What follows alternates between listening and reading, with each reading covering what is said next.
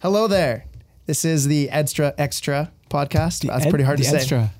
My name is Can Freddie. Start over. Start over. Yeah, sure. The third word out of your mouth was mouth. Mouse was Extra. mistake. Your mouse. I'm uh, This is gonna be English is a awesome. second language. Okay, great start. Okay. Just do it in Spanish. Do you want me to? Hola, ¿cómo- ¿cómo está?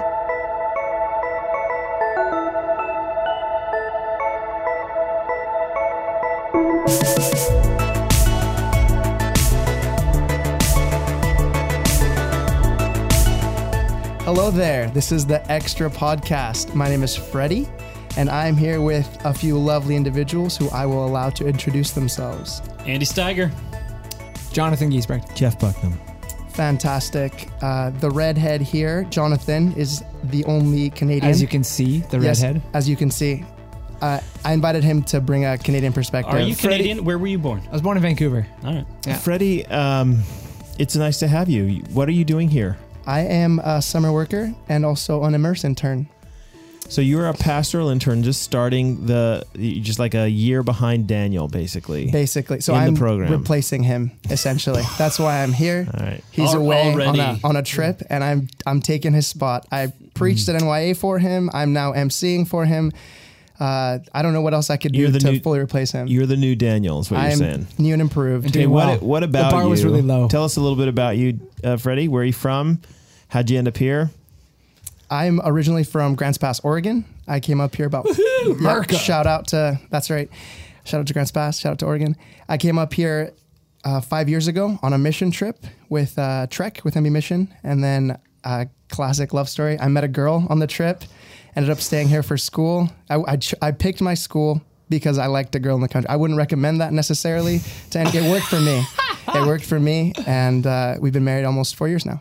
So Congratulations. That's great. thank you. You just graduated I graduated weeks ago. Yes, two weeks ago, three weeks ago from Columbia Bible College. Yeah, yeah, That's loving it so far. Absolutely. And I got to give a shout out to Grants Pass, Oregon, where you're from. Do we got it? it? is. It is a gorgeous place, Oh. Yep, and there is absolutely. a beautiful river there called the Rogue River, That's right. and That's uh, right.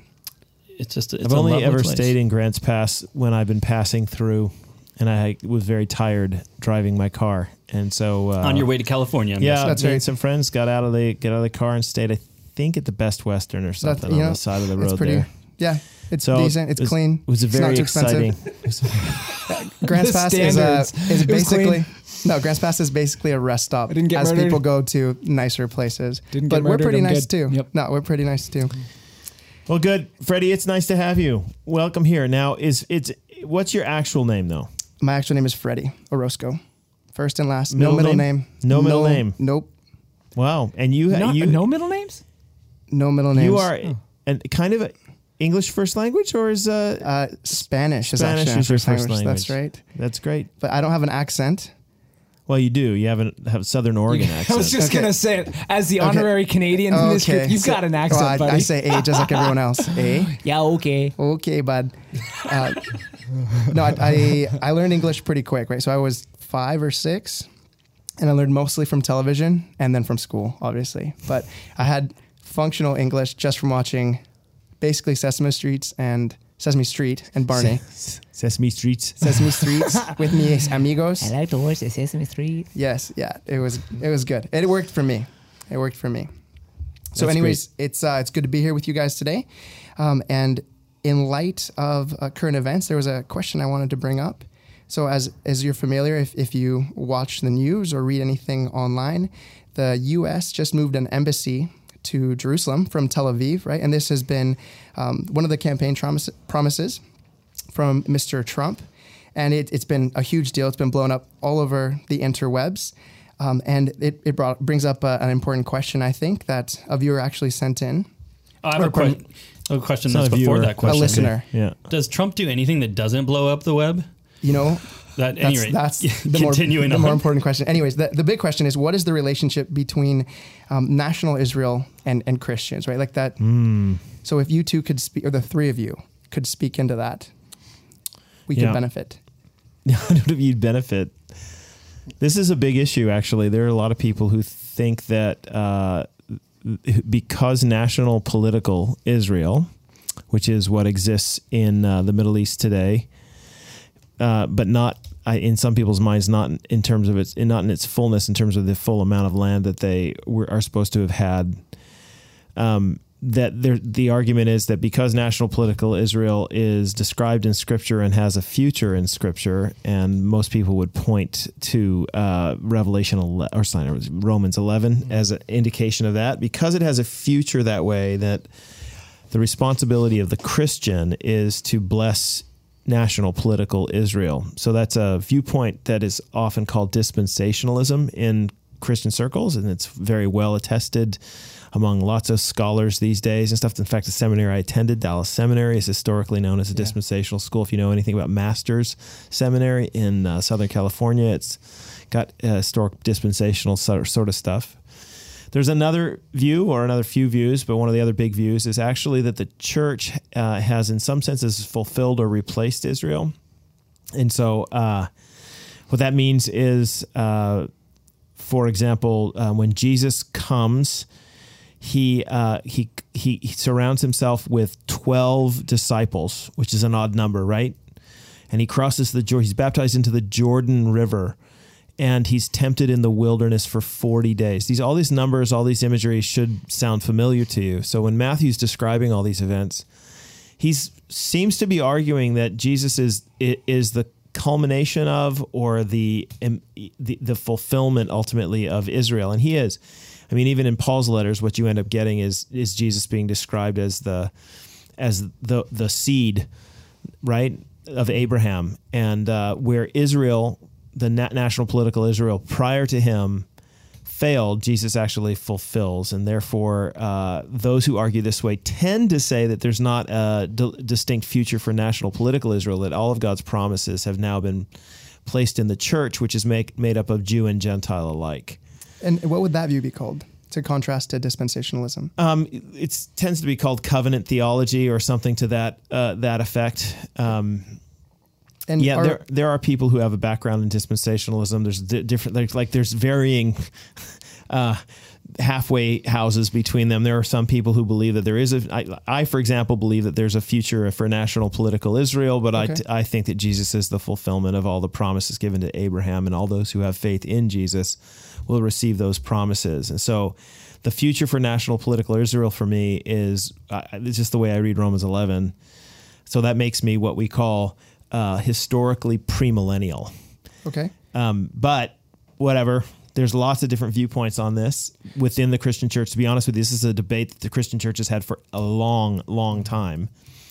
Um, some people see it as a as a as a significant uh, doctrinal issue that if you end up abandoning national political Israel in the sense that um, man my mind is just racing to these I've received as a pastor I've received uh, letters uh, from ministries that actually uh, support elderly uh, Israeli folks who, in many cases, they're atheist or whatever. They're, they're, they just have there's no belief in them, but the belief among those who sent me these things saying, "Hey, support." Kind of like you know we do a compassion. Yeah. So it's an adopt uh, an elderly uh, Israeli yeah. person, well, be, a, a, child of God, because yeah. because child of God of the belief that you know how you treat Israel, national political Israel, in God's mind is how you're gonna is how He's gonna treat you. Now, I, I I push back against that to say that if Jesus is the fulfillment of Israel, which is what I think the New Testament is largely arguing, that Jesus is the embodiment, He reconstitutes Israel with twelve disciples, He like I mean, even letters. I'm thinking about uh, Book of James and others are are using t- in, in First Peter are using titles for the church now that were once attributed to Israel. I, it seems to me that the church, in because of their belief in Jesus, has in some ways. Uh, ha, ha, it, because Jesus is the fulfillment of Israel, the church receives the promises. That I would say that it's not how you treat Israel that's the issue; it's how you treat the true Israel, who's Jesus, is the is, is the issue. Uh, so what what does that mean? Does that mean that we should treat Israel well or poorly? I, I, think we should treat. I personally, this is me. You guys can debate about it. I, I think we should treat the nation of Israel in the same way we treat all all nations with uh, charity in places and prophetic insight in places. Even if you also even if you believe that Israel is uh, there's a future for national political Israel, I still think that many of the ways that Israel acts toward its neighbors are the kinds of things that in the Old Testament they were they were not just criticized but judged for. Yeah. So I think there's a point, even if you do believe in, in a future for national political Israel, there is a point for which you can come to Israel and say, well, actually, some of the ways you guys are acting is really beneath the call that you have in your own scriptures. Israel, though, is one of the most atheistic states in the world. So you know, I mean, to, have, there's Jewish heritage, but if you, I mean, eh, people are asked there, they they are largely largely atheistic. But I also push the other side and say, look, I think the Palestinian that there are all sorts of ways that Palestinians and the the neighbors of Israel have treated Israel with massive disregard. So it's a complicated issue. Massively complicated, okay. and ultimately, it's a fight over this land. It's the belief that Israel says, no, Jerusalem is our is ours. Yep. Therefore, it and it is our historic capital. I'm putting that in air quotes, right? Yeah. It's our historic like homeland, but it's also disputed that no, no, that's the that's histo- historic you know Palestinian homeland. And so this move that Trump has made is basically to endorse the Israeli view of their own state. Yep. Which, by the way, he has a right to do, and Israel has a right to do because it is currently their state. It's just that the rest of the countries around are like, don't do that. It's going to inflame violence. And it has. Yep. It's yep. just a kind of a bombastic move in that in that regard. So it, it is a complicated issue. I don't think that there is a, uh, just so you know, I, I don't personally think that there is a, a Christian take on the question of should the capital of Israel be in Jerusalem or Tel Aviv. I don't I don't think that that's that there's a there necessarily a Christian answer to that. I think that you can be a good Christian and hold either of those views. Uh, so anyway, you guys jump in.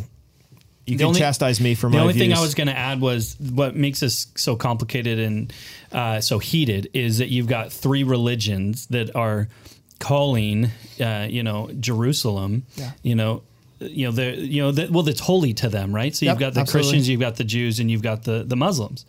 And so, with you know, moving this embassy into Jerusalem, obviously, uh, going along with what Jeff was saying, is that this becomes just heated once again, and and, and incites violence and and anger, and so people then would question whether or not this is you know worthwhile to do. Why yeah. not just leave things as they are? Yeah. Well, and then the other thing too that you're going to see right now going on in CNN is that they've been posting a lot about this and chastising Christians because there there are Christians that see this as fulfillment of prophecy, and so they're raising these right. big questions: Is this is this more of religion going on here, or politics? Yeah uh, or just some sort of bizarre mix of the two. What's weird to me, though, is that the way that a lot of people in the secular West t- want to divorce religion and politics. And I know that that sounds silly. To, well, of course, you divorce religion and politics. That's the way we in the West the think Western about it. thought, yeah, totally. But it's actually not the way the rest of the world thinks about it. Like, yeah. if you're Muslim, you don't see there being a massive. I mean, the, the Sharia law is something that you're supposed to be, but not every Muslim believes that. By the way, just certain right. certain versions and brands of them, but they're it's not inconsistent for them to say, "Oh, Sharia law is something that should be used everywhere for the good of humanity." That's their belief. So, in other words, politics grow out of one's religious beliefs. I would say the same thing about secularists. I think secularism is a religion, and I think that religious beliefs of secularism drive a kind of secular worldview that governs the way that people do their politics.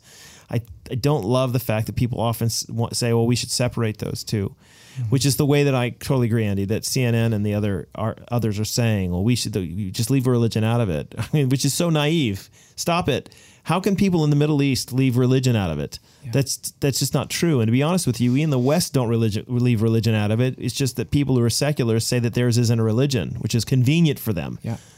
So, I, I like I said, I don't think that there's a necessarily a a Christian answer to it. I, I personally would prefer things that don't incite violence. Yeah, and that's kind of what I was going to go with. to answer this reader's question. Like in truth, I don't.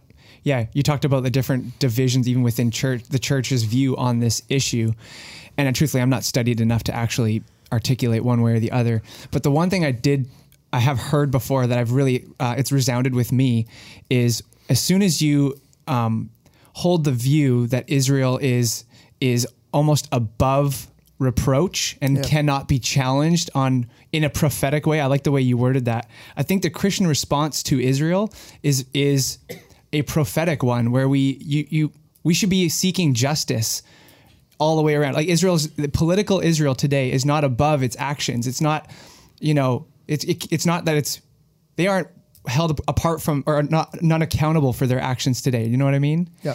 And uh, because I, I mean, even just thinking about it, like if you if you think as a Christian, there are Christians in Palestine who may or may not have been wronged by political Israel. So as a Christian, are you standing against your brother So for the some- sake of national Israel? Do you know what I mean? in some cases, you are. This is something that a lot of people don't under don't know. Right. Is that there is a significant Christian Palestinian population. totally there. right. So to just blindly say So in some national case- Israel in is some cases, what you've got is secular Israel, which is. I- I mean, I'm using the word secular there because it's largely atheistic. Okay, I But mean, not, they're- not much different than other they, Western countries. They are they are basically using violence against our brothers and sisters in Christ.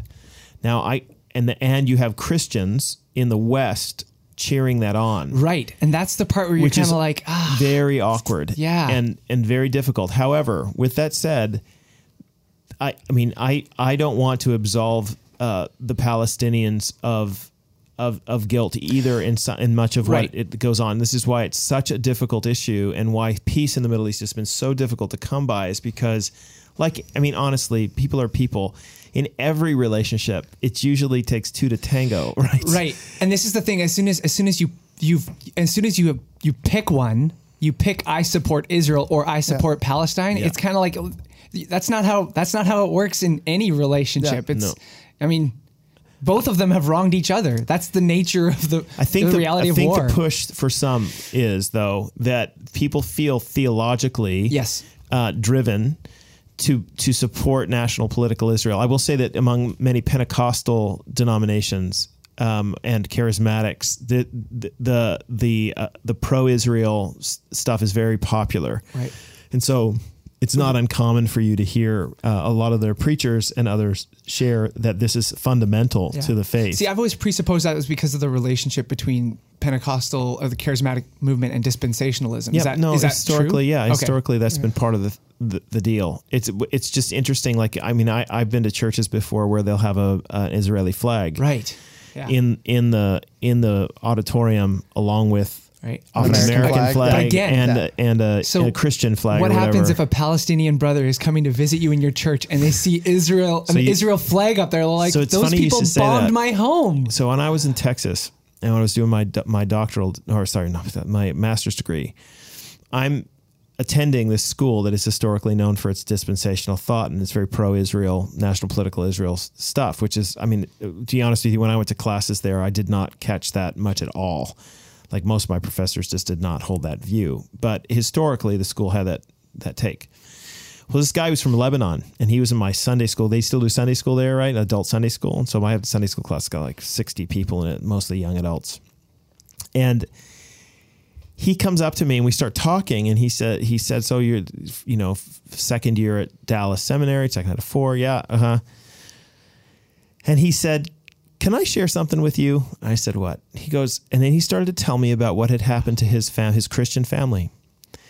Uh, and the reason that they were in the United States was because their homes were being bombed quite regularly Right. by Israel, by rockets and other things like that. That uh, he had to work at one point, he himself had to work at one point in Israel, and the kinds of mistreatment that he faced as just a human being was unreal to me. I, I could not believe that that happened to him. So he said to me at the end of all this, he said to me, So I need you to tell me, I'm a Christian. I need you to tell me what I'm supposed to do. Right. How do how should I think about this? And I thought I told him, dude, I'm just second year at seminary, right? what am I supposed room to say to to you? A lot of room to grow. But I I've remembered that conversation several times, Jonathan, precisely because of that question. And that very often when it comes to to politics, and I'll I'll just be pointed here, I am frightened for Christians that we, especially in I'm saying we, you're the only Canadian here. We got three Americans here. Yeah. We Americans tend to value more uh, the goals of the United States than we do the goals of the gospel. So if if the goals of the United States are going to be achieved by a certain president or by a certain policy, we will support it, even if it is going to create damage for the gospel and for its you know its promotion in a particular region or area. I struggle with that an awful lot because this is where I, I tend to be pretty Mennonite brethren and Anabaptist. I just I just think we serve a uh, I think we serve a, a higher kingdom. And ultimately, yes, I am an American and that has a part to play in what I what I think. I live in Canada has a part to play in what I think. I you know I lived in New Zealand has a part to play in what I think. But all of those nationalisms are they, they sit underneath yeah. my my Christianity. The fact that I am actually a Christian for I'm a slave of Jesus first. And then I'm those other things. I'm a citizen of heaven first. And then I'm a citizen of the US or Canada or wh- whatever else. And I I think it's a challenge for a lot of Christians to hold that thing. I, I'm very fortunate to live in Canada because I think you're allowed to. And I'm, and I'm looking at you, Andy. I mean, you lived in the States for a lot of years. And so I'm, was that your experience or like, do you, when you go back to the US, do you feel this kind of political tension or especially in this day and age of Donald Trump and people's mm-hmm. opinions that are so polarized, some for, some against, some It is interesting when you leave the United States that you're able to see it uh, in ways that perhaps you didn't see it before. Uh, and just to go along with what you guys are were talking about, I mean, you really get a sense of the tension when you go to Israel, and particularly if you go into any Palestinian territories. Uh, while I was there, I went into Bethlehem, for example, and man, the tension that exists between them, and you know, and, and as we know, it go it goes both ways. Uh, but there, there is so much uh, uh, abuse that, that's taking place. And so it's really interesting. I think Christians need to be a little more thoughtful of what's going on because, you know, there's like, there's a bit of a moral inversion that begins to happen here where you've got on the one hand, you know, the world feeling feeling sorry for the Jews, you know, after World War II and wanting them to have a home and, and going out of their way. justifiably so. Yeah, and justifiably so. But now it it we're getting this inversion, right? Where where Some- what was meant to be good is now and some of the ways that uh, that national political Israel handles the the na- their neighbors, uh, it, I mean, it is shock shockingly authoritarian. Yep. And I don't want to say it's Hitlerish, but Right. but there are there are some similarities in the way that that's handled, um, which again is why I said before, Jonathan, that I think that no matter what viewpoint you have on this, if even if you say that there is a future for national political Israel, Micah six eight is there, right? Seek justice, you know, like this is that passage. This is what the Lord requires of you to do justly, act, Yep. love mercy, and Walk humbly with walk your humbly God. with your God. So like. I, I think you know as Isaiah one. I'm thinking you hold your hands up to heaven, and I won't listen to your prayers because you're, there's blood on them. Yeah. I, I- I think that these passages, Amos 5, other ones, these prophetic texts that are talking about the way that Israel as a, as a as an entity, as a national entity, is supposed to have treated the sojourner or the neighbor or the, you know, and they haven't. Yeah.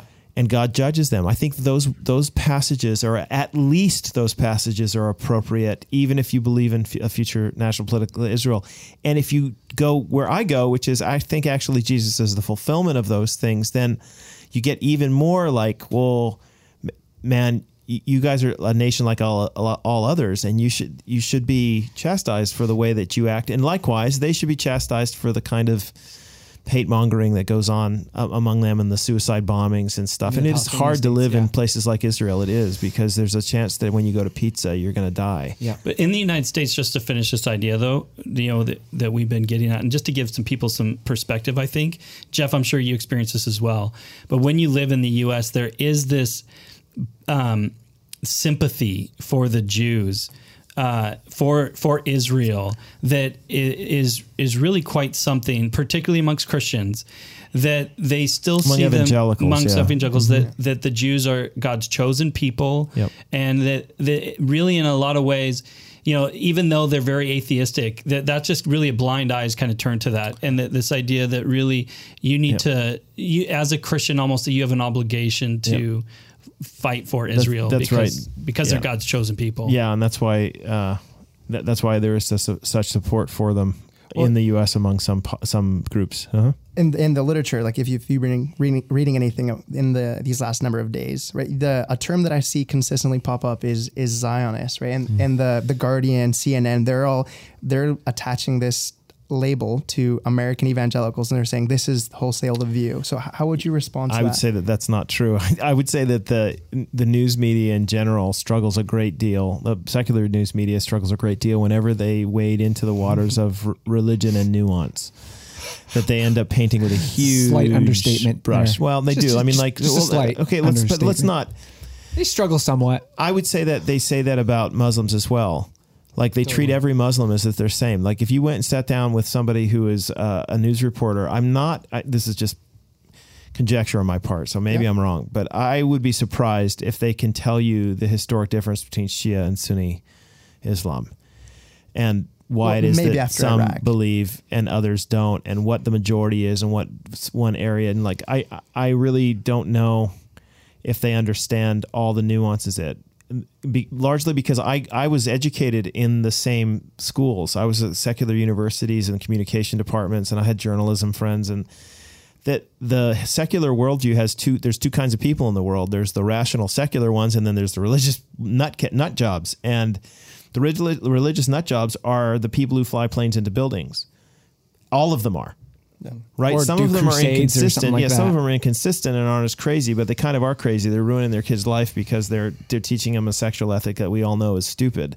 But that's kind of that's kind of the the level of nuance you oftentimes get. And so often I, I find it interesting whenever I read somebody who's describing religion in the news how little they actually understand. In fact, there was just an article this Easter where somebody was talking. One of the, I think it was somebody from the Huffington Post had written that the United that that Easter was when when Jesus uh, was it wasn't born, but was was when when Jesus ascended into heaven. And I was like, oh my, like how how disconnected from Western history do you have to be to think that Easter is the celebration of the ascension of Jesus Christ into heaven? Now you might think, well, what's the big? No, it's the resurrection of Jesus from the dead. But that's the kind of naivete that you're dealing with. Like just even simple stuff, they don't they don't get right. And so I don't. It doesn't surprise me that people label all evangelical that that label now mm-hmm. to be an evangelical is to be a Trump supporting, Israel supporting, uh, you know, hate monger as as is represented by Westboro Baptist Church and their their signs outside of, you know, whatever f- homosexual people's funerals. It's, you know, decrying them is hor- using horrible terms to talk about them. So that's the way that they perceive it. Even in even in the documentaries, that's the way it is. Oh, here's the way that all Christians think. Let's interview Westboro Baptist. What? Yeah, because 200 people represent. Not even that. There's like one family who represents it. But again, there's just not a lot of of nuance. And admittedly, I would also say that part of the problem is that Christians don't have that we some of our spokespeople aren't very good. Okay? So you end up getting nut jobs on TV answering Well- questions that they should not be answering. I, I have a little bit of insight in that though, as I've seen with different friends and whatnot involved in, on these TV shows. And what you see repeatedly is the people that they know will do a good job answering are the ones that they specifically don't ask. Right. Because why the- you don't get ratings? They with- want the nutcases. Yeah, they want the nutcases Well, reinforces because that makes for good for too. TV, Totally. and, And well, people are reinforces entertained. and it's more entertaining. To be honest with you, I uh, Russell Moore should answer all the questions. I mean, or some most of them, just because of he's he's very capable. He's a very capable answerer to the questions. He doesn't get pigeonholed into these things. He makes sure that the nuance. Russell Moore is the event the Ethics and Religious Liberty Commission guy from the Southern Baptist Convention. Is probably one of the and he's an outstanding public intellectual. Ross Douthat should answer a lot of the questions. He writes for the New York Times, and he's a he's a Catholic guy. Like they, let these guys answer them because they do better than. And then they bring on, but they do. They bring on, you know, pastor of local church such and such who gets on there, and you're like, I mean, it, seriously, if they asked me to go on there, I'd be like, nah, like I'm not, I'm not, I'm not going to be able to answer your questions on that on that level in the way that I wish I I would like to. Anyway, So then, in summary, the relationship between Christians complicated. It's and, national This Facebook post. It's Israel. Some complicated. people It's who's- some- complicated. Some, people who are listening to this are going to be very committed to uh, dispensationalist thought, and that is well within the Orthodox Christianity. There are going to be people who listen to this and are more com- comfortable with covenant theology. I, I'm one of them. Yeah. But Um, then the- that's that's fine. Uh, th- these are not. uh, again, I think at the, at the end of it, Jonathan's right. We seek justice is the is the call of Christ ultimately, and so we are supposed to support those who seek justice. So treat them the same, treat them like any other country, and speak prophetic words in calling them to justice. Great, great summary. So here we'll uh, transition into. Did you just commend your own summary? Yes, I did. it's uh, it's my first time on the podcast, so I, I need to be my He's own been, hype he's man. been taking cues from me. It's insightful that one. Slightly above average, No, perhaps, but I would give it a B, solid B. we'll round up. Well, I don't want to round up. I think I rounded up to a B. Okay. But anyways, um, you uh, you preached this weekend, Andy. So is there anything you would like to add to the sermon that you? Andy was in mission, and I was in I was going to say Jeff and I uh, spoke this week. Uh, really, in some ways, wrapping up, beginning to wrap up uh, the book of Jude. Uh, Mm. Felt this good to be positive for a few minutes, didn't it? yeah, because you know, as you know, Jude three sets the tone that he's just gonna- he's attacking false teaching, Yeah. and he does so thoroughly. Yeah. Uh, and and at this point, you know, in verses twenty to twenty one, he uh, he gets positive. You know, as he talks about, well, what does it look like to be a, a Christian, a secure Christian in our faith? And this idea, he he uses three imperatives there to to build your faith. He talks about uh, praying in the Spirit and keeping yourself in God's love. Uh, and so it was, it felt good, right? To talk about what does that look like? What does it look like to be a Christian that's growing in your faith? Uh, I don't know about you, Jeff. The examples I used, uh, or an example I used was was rock climbing. And I talked about how in rock climbing you you have a rope that's attached to you, but you have to periodically you got to attach that rope to the rock as you're going up. And you realize the significance of setting those anchors as you go up because your life depends upon it.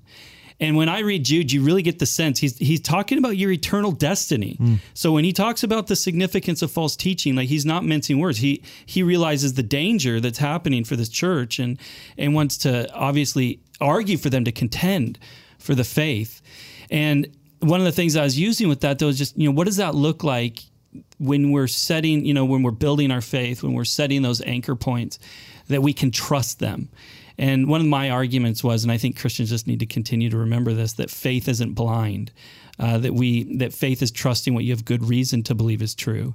Uh, and you see this argued throughout the Gospels, throughout the, the New Testament. You have good reason to place your trust in Jesus Christ and to contend for that faith and to not give up on that. And to more than that, realize and to be encouraged that this faith will hold you. Yeah, and I think that that image of build, build, building up, building yourselves up in our in your most holy faith is the way the language is.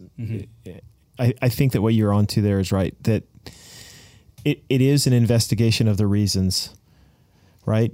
So I, I mean, I I'm I tried to make the point that the more you know about a thing, the more committed to that thing, or more dogmatic you tend to be about that particular thing. More sure about it you are, and I I think that's the case with the faith. And um, this is why people who end up studying apologetics tend to be more firm footed in their faith, is because they have spent the time to look at the different viewpoints and, and look at so what kind of reason is there for for belief in a God and in this particular God as is revealed in Jesus Christ. And why is it that we believe the resurrection is not just something that happens in people's minds, but is actually historically true? And what is the evidence for the scriptures and uh, and for their own claims to wh- whatever word you want, infallibility, inerrancy, whatever. The knowledge about all of this stuff d- helps you right? I mean, I was greatly helped uh, by in in seminary by studying textual criticism, which is a the study of all the different documents that we have in the original languages, both Old Testament, and New Testament, so Hebrew and Greek texts that we have in in manuscript form, and what what evidence do we have that what we're reading on the page is actually the original author's close to the original author's language, or it is itself? And I thought when I got into this, oh man, the Bible's going to, the New Testament's going to be full of holes with this because there's so many different manuscripts and stuff. But one of the things you find out when you study textual criticism is how reliable this is. How was actually- crazy reliable it is. I was actually going to ask you about that, Jeff, because one of my, the illustrations I gave on Sunday was that when I went to Bible college and then when I went off to master's degree and and even in some ways, uh, you know, in PhD work, you know, there's something in the back of your mind that you think, man, I wonder what's going to happen once I start asking questions of the Bible. Mm. You know, and this is one of the things I encourage people, and I, I is listen when you're reading your Bible, those are anchor points, right? Is you're is you're reading God's word daily, is you're is you're reading and investing yourself into His word, and you have questions that come up don't let those questions go by. You need to track those down. You need to that those are faith building moments. Mm-hmm. And and back to this idea when you go off to college, well, I mean that's what you're there to do. You're there to grab the Bible and you know shake it, you know, and to see, you know, how- like I'm going to go and I'm going to investigate and ask questions and learn more about this and, and is it going to hold?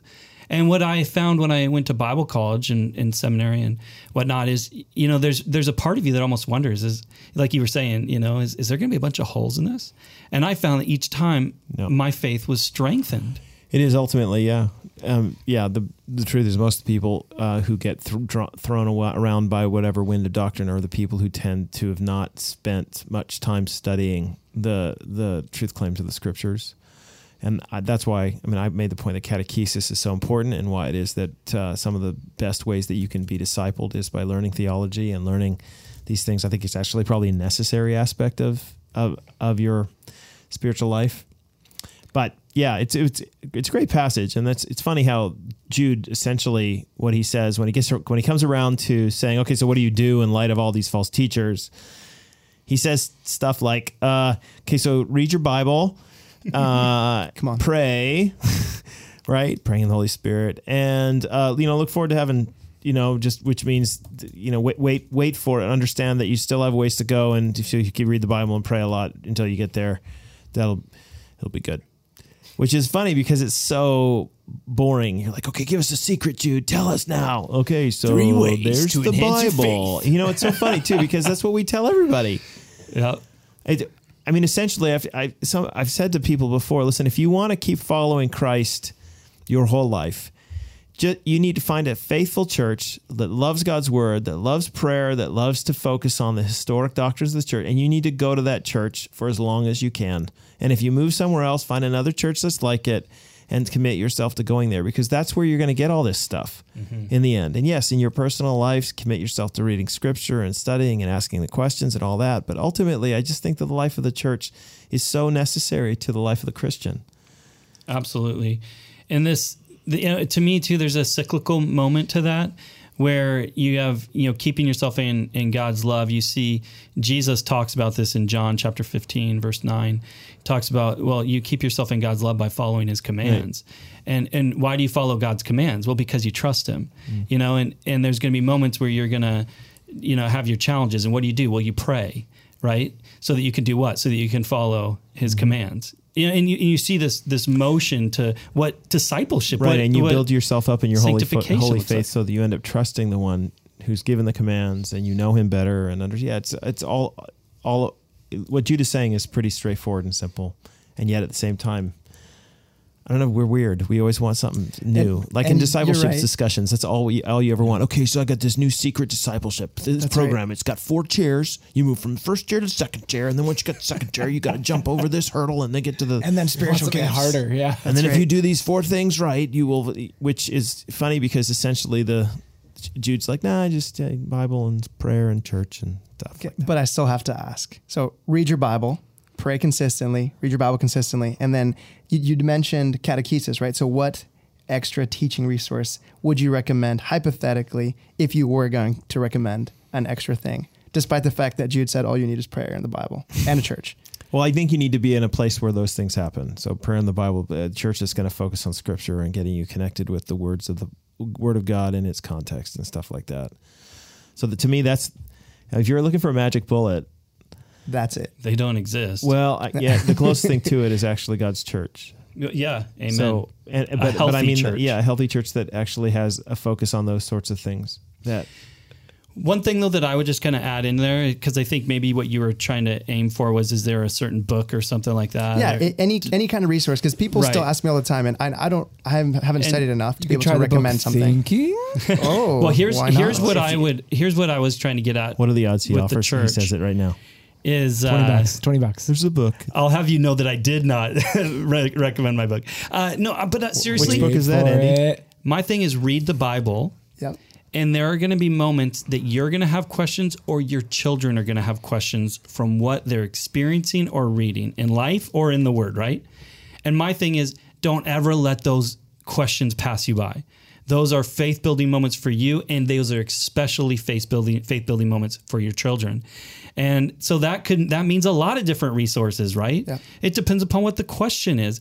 But when what happens when you have questions and you track those down and you see that God's God's word stands, it builds your faith, it builds your trust Amen. in it, and you're going to continue to follow it. And I think one of the important things that we do as parents is we show our kids by example how you do that. You know, read God's word, ask questions, track down answers, continue forward. Okay. Jeff, I don't know what, or guys, would you say something different? Yes. No, I wouldn't. No, no. yes, as in yes, that's good. I got to give you a kudos that you, di- you didn't actually plug your book. Uh, thinking, answering last five biggest Oh, questions. There's my That- 20 bucks. there we go. Okay. Well, then there you have it. All you need to do is read your Bible, pray, And- and, ask those hard questions as you're Do connected to some a healthy local thinking. church. Oh, church. Yeah, right. and if you have any of those questions, feel free to email those to extra Yeah. at northview.org. Can I add just one piece here? One of the the, the passage that we preached on. Oh, well, I I did. I don't know how much you did, Andy, but I ended up doing twenty verses twenty three or verse all the way through verse twenty three. yes, sir. So verses 22 and 23, like it's interesting how the first he he has you Jude has you turn your attention away from yourself to the to others. Mm-hmm. And the first thing he says is have mercy on those who doubt. I I think in line with what you just said Andy, one one of the challenges the church has though is at least the perception that doubting is not something or wavering mm. is not something that's allowed. Mm. And so if you waver in your belief, and wavering means to be at least for a period between two opinions, like you're not sure whether or not this is the path you want to go or this new teaching is the way you're going to go. So you're kind of going back and forth between the two. I think what what he's saying is that you don't need to scream at that person. You need to you need to have mercy on them, but a mercy that that that t- patiently corrects and that leads them to a, a better understanding of things, but is but that is patient with with the struggle. And I actually can't help but think how I, I can't help but think about all the stories I've heard from people who've walked away from the faith when they said, "I used to go to a church, but I started having questions, and the I just felt like I couldn't ask those questions in church. I asked them, and my pastor weren't said, just have faith, or I just asked the. I'm just telling you, passages like that, have mercy on those who doubt. It is are enormously helpful because what they're essentially saying is, okay, it's okay. It, uh, we don't want you to stay doubting. We want you to get some answers. Like there's no merit in just being a doubter, but having these moments where you lack surety about the thing, right? Uh, I believe, help my unbelief. That's not a that's a normal question to ask, and you should feel like you can ask those questions honestly and get answers. And if you don't happy with the answers that you get, at least uh, for whatever reason, you you know consider them more. And uh, that's I think that's what you're trying to say ultimately is that, that don't, it's okay to ask the questions. It's okay to chase down the answers because the Bible is really really good. It's got a great track record of holding up to the hardest questions anyone's ever asked 2,000 years Amen. and going. and, And still going strong. All right. Well, we'll shut it down there then. There you have it. Keep asking your hard questions. Email them extra at northview.org. Thanks. good job, Freddie. You're welcome. Slightly above average. That was really good. Hasta luego.